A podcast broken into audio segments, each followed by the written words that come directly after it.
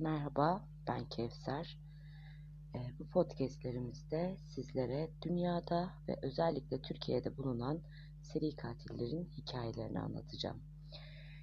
Ee, sezon sezon olacak bu seri katil hikayelerinde birinci sezonda Türkiye'deki seri katilleri işleyeceğim.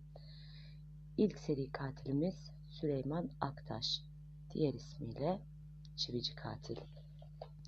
Evli ve iki çocuk babası olan Süleyman Aktaş, Denizli'de yaşıyor, elektrik kurumunda bir hat işçisi olarak çalışıyordu. Aktaş'ın sıradan bir hayatı vardı. Bu sıradan hayatı bir gün işe gittiğinde tamamen değişti. Normal başlayan bir günde Aktaş işine gitti ve her zaman yaptığı işi elektrik hattını çekmeye başladı. Aniden bir kaza oldu 31.500 voltluk elektrik akımına kapıldı. Bu kazadan sonra Aktaş ve ailesi için hayat tamamen değişti.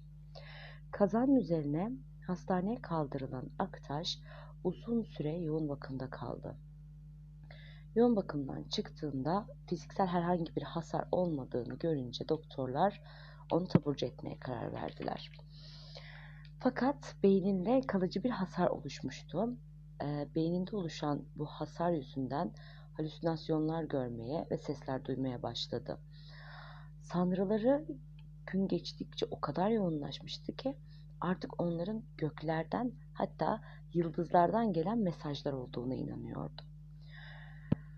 Aktaş hastaneden çıkmasının ardından evinde istirahat ederken bir gün Antalya'ya gitmeye karar verdi. Antalya'ya geldiğinde otogarda bir polis memuruna yol, yol sordu ve polis memuru Aktaş'ın üslubundan hoşlanmadığı için ya da e, o gün farklı bir e, derdinden dolayı ona ters bir cevap verdi. Fakat bu onun sonunu getirdi. Aktaş polis memurunun ona verdiği e, ters cevap üzerine polis memurunu öldürdü. Yıl 1986. Bu onun ilk cinayetiydi ve çıkarıldığı mahkemede ruh sağlığının yerinde olmadığına karar verildi. Ve Bakırköy Ruh ve Sinir Hastalıkları Hastanesi'ne yatırıldı. Aktaş burada üç buçuk yıl geçirdi.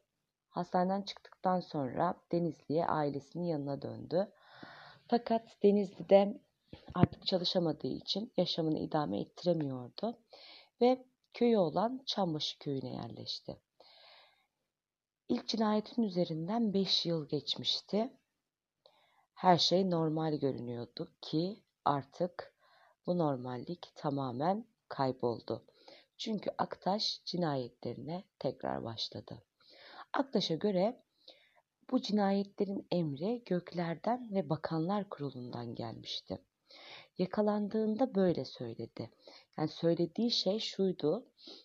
Bir gün televizyon izlerken Bakanlar Kurulu toplantısı vardı ve Bakanlar Kurulu toplantısında dönemin Cumhurbaşkanı Turgut Özal ona bu cinayetleri işlemesi gerektiğini söylemişti.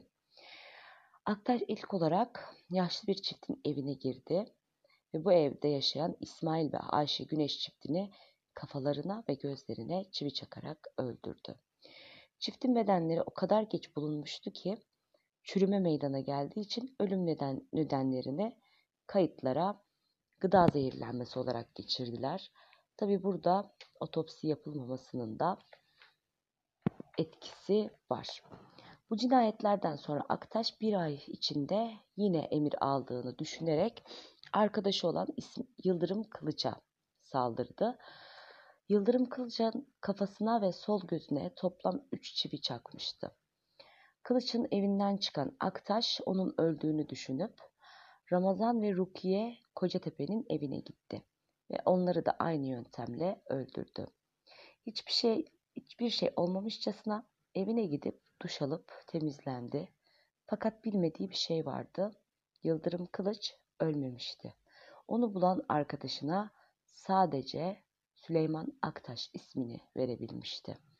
Bunun üzerine e, Yıldırım Kılıç'ın arkadaşı köyden hemen jandarmaya haber verdi ve jandarmalar, jandarmalar geldiğinde Aktaş'ı tutukladı.